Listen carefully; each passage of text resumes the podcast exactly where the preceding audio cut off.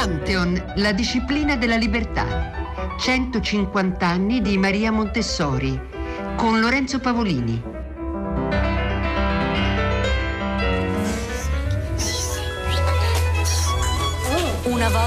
Ho avuto questa visione del bambino. Era l'immagine di un bambino in piedi, con le braccia aperte, che invita l'umanità a seguirlo. E da quel giorno ho fatto una promessa, non so se devo dirla, quella di diventare discepolo di quel grande maestro che è il bambino. Il bambino è il maestro, cominciamo da qui questa nostra sesta puntata, la grande rivoluzione di Maria Montessori cominciava proprio da questa bellissima immagine, eh, titolo tra l'altro della recente biografia che le ha dedicato Cristina Di Stefano e ne abbiamo parlato nelle scorse puntate, titolo anche di un documentario francese da cui abbiamo ascoltato un frammento, eh, il giovane regista Alexandre Moureau è un padre che vediamo in classe osservare i bambini che lavorano in un'atmosfera tranquilla, che fanno il pane, le divisioni ridono, dormono, mentre il maestro discreto se ne sta nel suo angolo secondo i dettami eh, montessoriani e non sarà un caso che noi italiani qualche anno fa gli abbiamo dedicato una fiction che ha fatto storcere il naso ad alcuni, anche fedelissimi montessoriani come Grazia Negger Fresco, mentre i francesi gli hanno dedicato questo eh, bellissimo documentario proprio recentemente.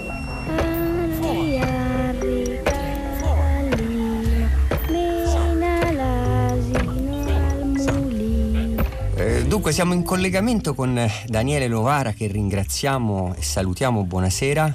Buonasera, eccomi. Pedagogista, ha fondato il Centro Psicopedagogico per l'Educazione, il CPP, con sede a Piacenza e Milano, ideatore di un metodo maieutico nell'apprendimento che poi spesso è chiamato a spiegare anche nella formazione dei docenti montessoriani. Ha scritto diversi libri dalla parte di quella che possiamo chiamare pedagogia critica, con titoli piuttosto eloquenti di poi quel metodo maieutico eh, di cui parliamo soprattutto per quel che riguarda i conflitti, litigare fa bene nel 2013, urlare non serve a nulla, meglio dirsele, eh, non è colpa dei bambini, i bulli non sanno litigare, ecco, i titoli sono abbastanza eloquenti. Da pochi giorni Rizzoli manda in libreria il suo I bambini sono sempre gli ultimi, come le istituzioni si stanno dimenticando del nostro futuro. Un libro che tra l'altro ha un capitolo dedicato a Montessori, eh, ricorda quanto non sia applicato il pensiero Montessori nelle nostre scuole, ma soprattutto eh, quello che sta succedendo in questi mesi eh, ci mostra come i bambini sono stati dimenticati, lei dice, si è passati eh, dalla qualifica di bambini untori subito, immediatamente, eh, dopo poco della dichiarazione della pandemia di Covid, per la quale era meglio avere un cane che un bambino, perché almeno questo ci lasciava la possibilità di fare delle passeggiate, eh, fino eh, indietro a notare come la legge eh, sui eh, dispositivi eh, per prevenire l'abbandono dei bambini in auto sia un segno di una mutazione antropologica che esclude i bambini dallo sguardo dei genitori, anzi proprio li abbandona e li dimentica. Eh sì, mi fa una certa impressione sentirmi raccontare il libro, eh, perché il libro in realtà l'ho, scritto abbastanza di getto, diciamo un libro che avevo in testa, eh, nei miei pensieri, in genere scrivo libri di servizio, questo viceversa, un libro un po', un po di denuncia, quindi mi fa uh, un certo effetto. Ecco, sì, ho preso posizione contro la legge che eh, obbliga i genitori ad avere i sigillini anti-abbandono perché l'abbiamo solo in Italia.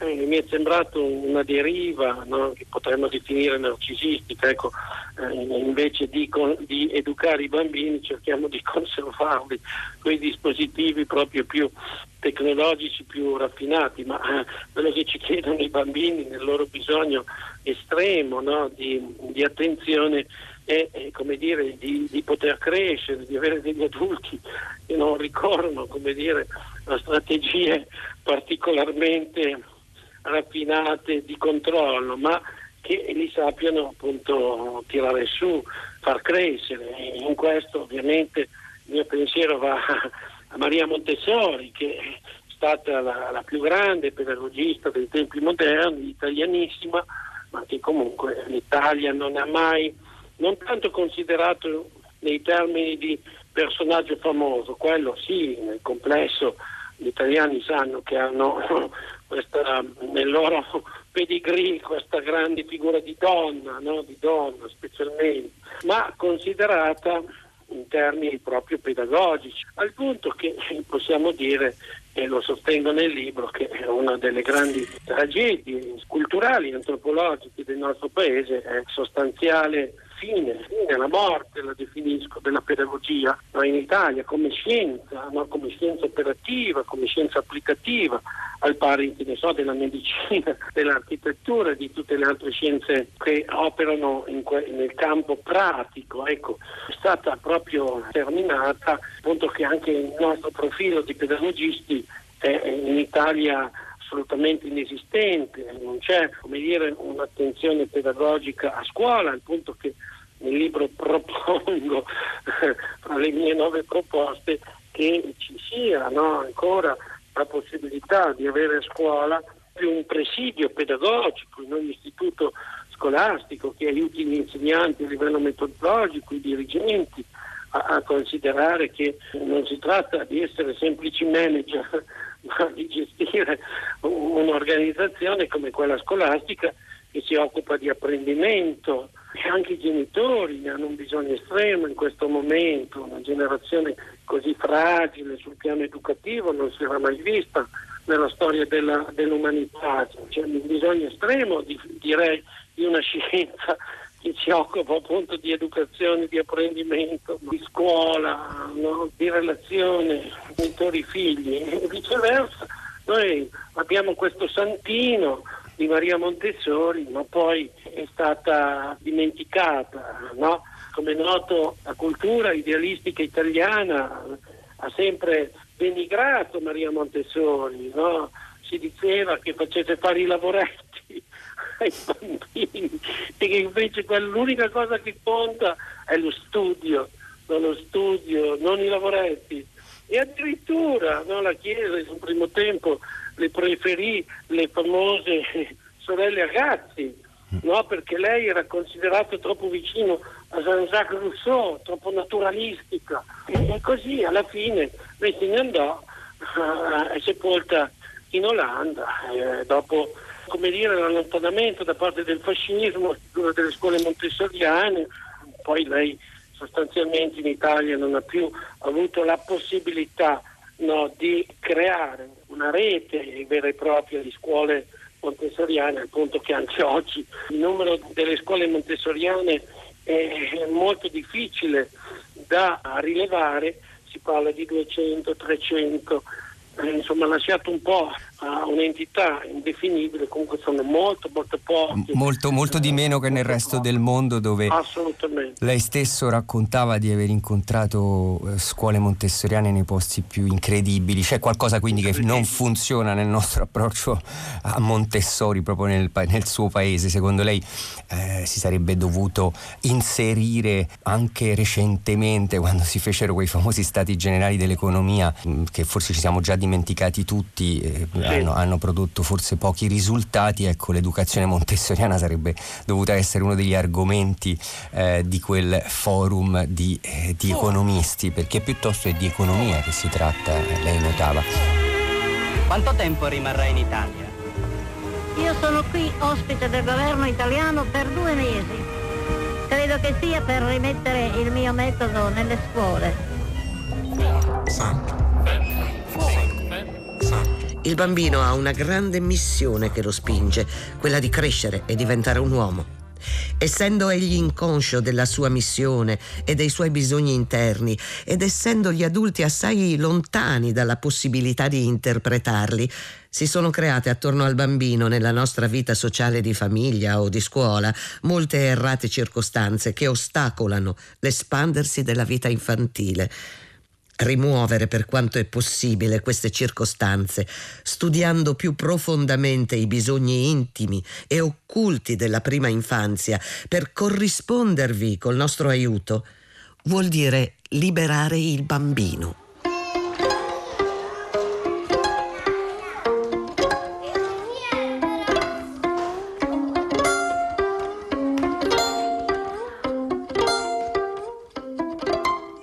Sarebbe prematuro dire sguinzagliate i bambini, assecondateli. Essi corrono fuori quando piove, si levano le scarpe quando trovano pozze d'acqua e quando l'erba dei prati è umida di brina corrono coi loro piedini nudi per calpestarla. Riposano pacificamente quando l'albero li invita ad addormentarsi alla sua ombra, gridano e ridono quando il sole li sveglia al mattino, come sveglia ogni creatura vivente che divide la sua giornata tra veglia e sonno. Ma noi invece ci domandiamo ansiosi come far dormire il bambino dopo l'aurora e come insegnargli a non levarsi le scarpe e a non fuggire sui prati. Quando ristretto da noi, degenerato ed irritato dalla prigionia, egli uccide insetti o piccoli ed innocui animaletti, ci sembra naturale e non ci accorgiamo che quell'anima è diventata già estranea alla natura. Noi chiediamo dunque ai nostri bambini che si adattino alla prigione senza darci fastidio.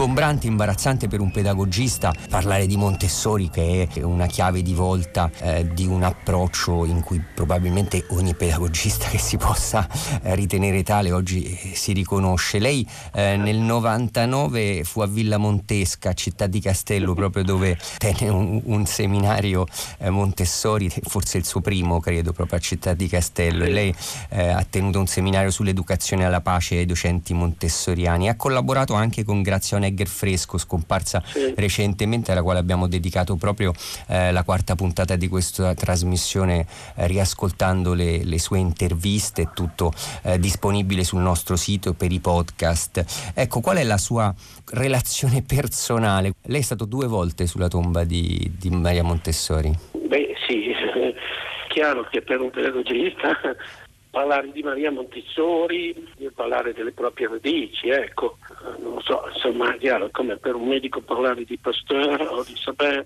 cioè, sono come dire dei pilastri, dei pilastri assoluti, ecco, essendo anche una scienza un po' debole, quella pedagogica, Maria Montessori, come dire, illumina il nostro lavoro in maniera molto molto particolare, ecco, ce ne sono altri grandi pedagogisti, indubbiamente, fuori discussione, però dire, la luce che emana dal lavoro di Maria Montessori è decisamente unico, unico. La sua originalità ha superato tutte le prove scientifiche, da ultimo anche le neuroscienze. No? Mm. A suo tempo Jean Piaget, Freud dissero che Maria Montessori era assolutamente sulla strada giusta. Oggi le neuroscienze non si può che riconoscere la straordinarietà di quello che ha fatto. Poi, vabbè, i miei pellegrinaggi sulla tomba di Maria Montessori sono un atto dovuto, ecco, un omaggio,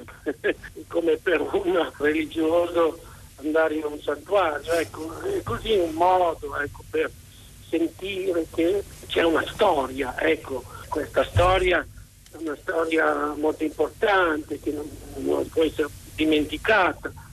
Nel 99 poi ho avuto questo onore di essere chiamato direttamente da Renite Montessori a fare il corso sull'educazione alla pace, tutte le direttrici e direttori delle scuole montessoriane nel mondo. Ritengo un momento straordinario anche per così dire della mia carriera pedagogica e lì eh, si è creato indubbiamente un aggancio particolare proprio con Renilde e siamo entrati in contatto anche abbastanza profondo ecco, perché chi si occupa di educazione ha, ha sempre come dire delle ragioni profonde poi la mia amicizia, la mia stima, la mia riconoscenza per Grazia negli affresco è indubbiamente enorme, insomma vorrei che dire anche a livello nazionale, ma una maggiore riconoscenza rispetto al suo, al suo lavoro, ai suoi libri, sono straordinari, ecco. Per cui siamo lì, non a piantare piandirine, ma a cercare di fare le cose giuste. Indubbiamente queste radici si portano molto lontano, per fortuna. Io poi eh, sono così stato molto impegnato sul, sul metodo maieutico che in realtà l'ispiratore eh, per me è stato più Danilo Dolci che ho frequentato per, per, tanti, per tanti, anni eh, però poi si scopre che eh, grazie a Nevio Fresco certo. La ragazza va proprio era stata attrappata sì, insomma chiaramente sono degli intrecci continui ecco questo è molto importante, ecco, importante perché queste connessioni ci danno l'idea che eh, indubbiamente come l'incontro fra Mario Lodi e Lorenzo Milano, chiaro che eh, ci sono delle, delle connessioni, una storia, una storia che ci permette di dire c'è una speranza, ecco, c'è una speranza, non siamo soli e eh, non dobbiamo ogni volta ricominciare da zero. Ecco sì Daniele Novara, infatti è, è, molto importante noi qui a Radio 3 raccontando Don Milani, raccontando Rodari, eh, ci accorgiamo e raccontando tante volte Danilo Dolci, ascoltando eh, grazie a un Egger fresco eh, questa rete, questa tradizione quasi sommersa, un po' sepolta, a cui rivolgere lo sguardo per mh, mm, trovare anche delle eh, risorse. Lei nell'ultimo capitolo di questo libro, ricordo i bambini sono sempre gli ultimi, eh, si sofferma sulle risorse per un nuovo patto tra le generazioni, ma ancora un elemento, eh, le chiedo, di eh, quel pensiero di Montessori che eh, appunto più che essere superato, come sappiamo, non è eh, per niente applicato eh, riguarda mh, ad esempio la libertà eh, formativa eh, che è un concetto spesso equivocato e eh, soprattutto eh, quella certezza che poi le scienze ci hanno, hanno suffragato che i bambini imparano con le esperienze, non certo con le lezioni eh, frontali. Eh, lei Daniele Novara più volte ha insistito su questo, poi in questo momento eh, della cosiddetta didattica a distanza, eh, sottolineando come non si può avere sulla tastiera un'esperienza sensoriale. È così? Esatto. Eh, addirittura abbiamo fatto a Milano due anni fa un grandissimo convegno proprio intitolato La lezione non serve. Però questo è il discrimine, eh è quel discrimine, cioè l'Italia storicamente a livello scolastico ha scelto la lezione, ha scelto la magistrarietà, cioè ha scelto il maestro, non ha scelto gli alunni perché l'impostazione gentiliana, crociana, che poi si è anche riverberata su una certa pedagogia, diciamo così, eh, progressista o pseudotale, è stata quella che le classi subalterne avrebbero dovuto attraverso dire, i contenuti, lo studio, l'applicazione, liberarsi dal dominio culturale delle classi superiori, proponendo una sorta di rispecchiamento metodologico per cui la, la lezione frontale che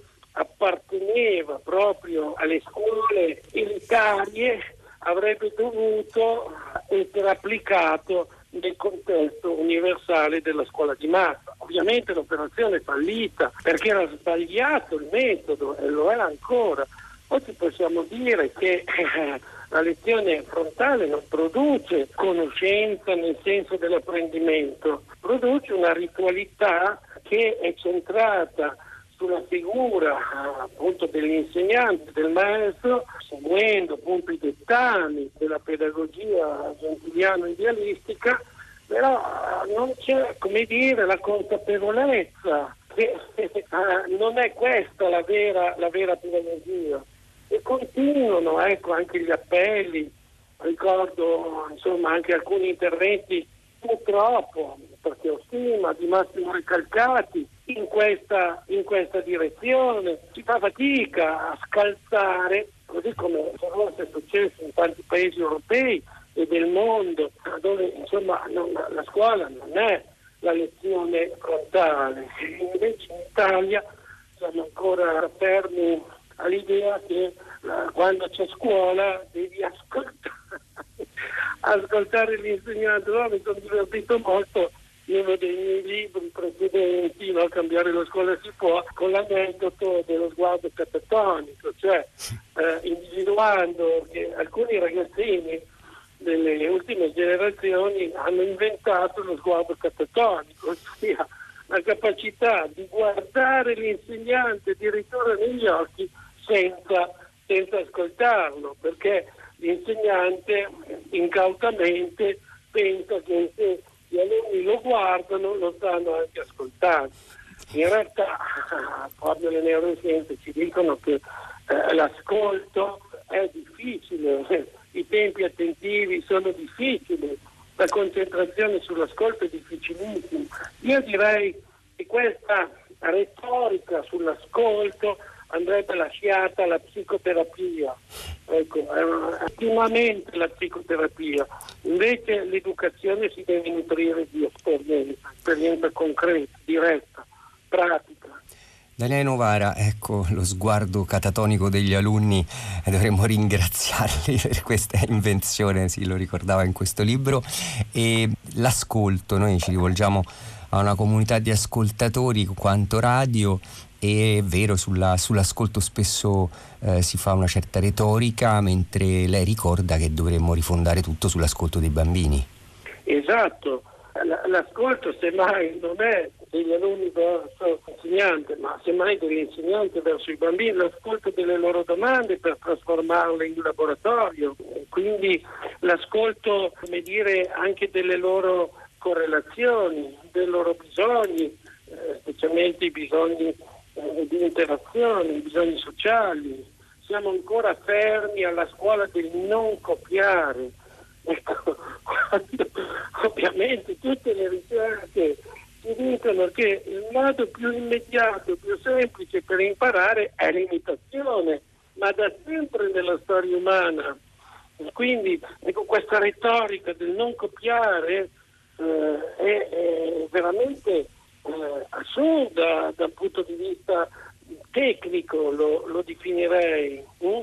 E così come la retorica delle crocette, no? di queste prove dove eh, si cerca ancora la, la risposta esatta. Il problema non è mettere una crocetta al posto giusto, il problema è che la scuola cambierà quando si passerà da una valutazione basata sull'errore, sulla ricerca ossessiva dell'errore, a una scuola che valuta i progressi, che quindi, come ho definito in quel libro, uh, passa dalla valutazione assoluta, cioè mettere una sticella e vedere chi salta di là, una, alla valutazione evolutiva, ossia a registrare i miglioramenti, gli avanzamenti, di un alunno e quindi lavorare sul bicchiere mezzo pieno. Quando si arriverà finalmente dal punto di vista, mi permetto questa parola, epistemologico, a capire che la vera scuola è, è la scuola che sa no, riconoscere i progressi di un alunno a partire dai suoi punti di partenza, è chiaro che tutta l'architettura idealistica, no, questa, questo verticismo che parte dal maestro o dall'insegnante vecchio stampo crollerà. Se noi manteniamo ancora la valutazione basata sulla ricerca degli errori, è logico che eh, si mantiene una, una centratura sul controllo piuttosto che sull'apprendimento. E Daniele Novara, questo, questa era una lezione montessoriana eh, centrale, appunto, quella eh, che l'apprendimento non si basa sulla correzione ma sulla libertà e che l'esperienza dello sbaglio eh, sia appunto eh, centrale, certo. come lei ricordava, in Cambiare la scuola si può, eh, un suo libro del 2018. Eh, salu- prima di salutarci, in questo suo ultimo libro i bambini sono sempre gli ultimi, come le istituzioni si stanno dimenticando del nostro futuro, eh, nell'ultimo capitolo dà qualche indicazione da dove ripartire per considerare i bambini come risorse senza sottovalutare le loro competenze e cercando di eh, ristabilire un patto patto eh, tra le generazioni, ce ne può ricordare qualcuna? Vabbè, ripropongo sì. la necessità di creare un presidio pedagogico in ogni sì. istituto scolastico, però direi che di queste nuove idee no, che eh, propongo alla fine del libro per una nuova alleanza fra le generazioni, senz'altro la più originale perché è letteralmente innovativa è quella di mettere a disposizione dei genitori un bonus pedagogico cioè in tutto questo bailam di incentivi che il governo negli ultimi mesi ha legittimamente prodotto, si potrebbe benissimo e sarebbe molto utile anche creare un bonus pedagogico che può essere speso in formazione attraverso libri o corsi in consulenze, poi in altre forme è utile sostenere no?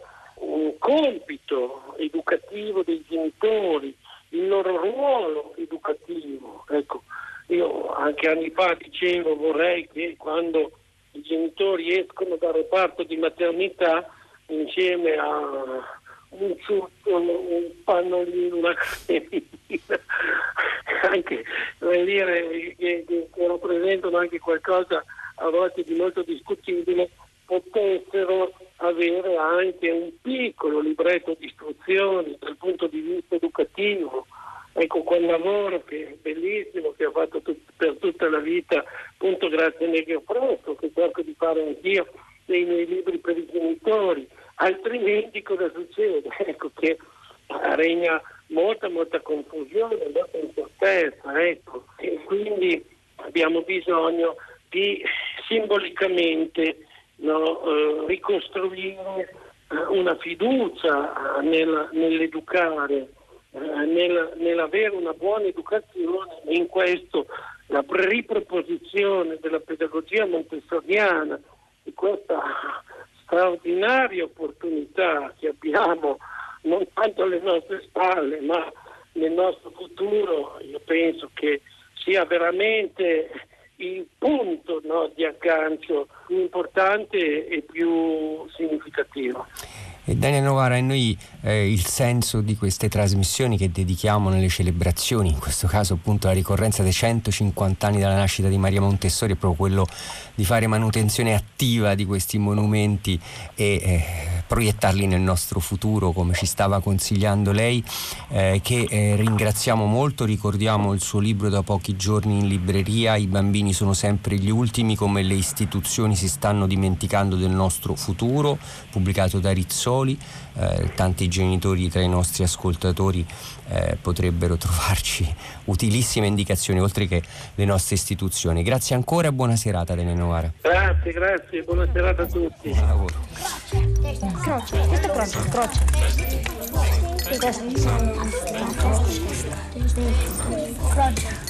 A me che vi parlo, Lorenzo Pavolini, non resta che eh, salutarvi, ringraziarvi per l'ascolto, insieme ai curatori del programma Federica Barozzi, Diego Marras, augurarvi una buona serata se volete continuando in compagnia dei nostri programmi.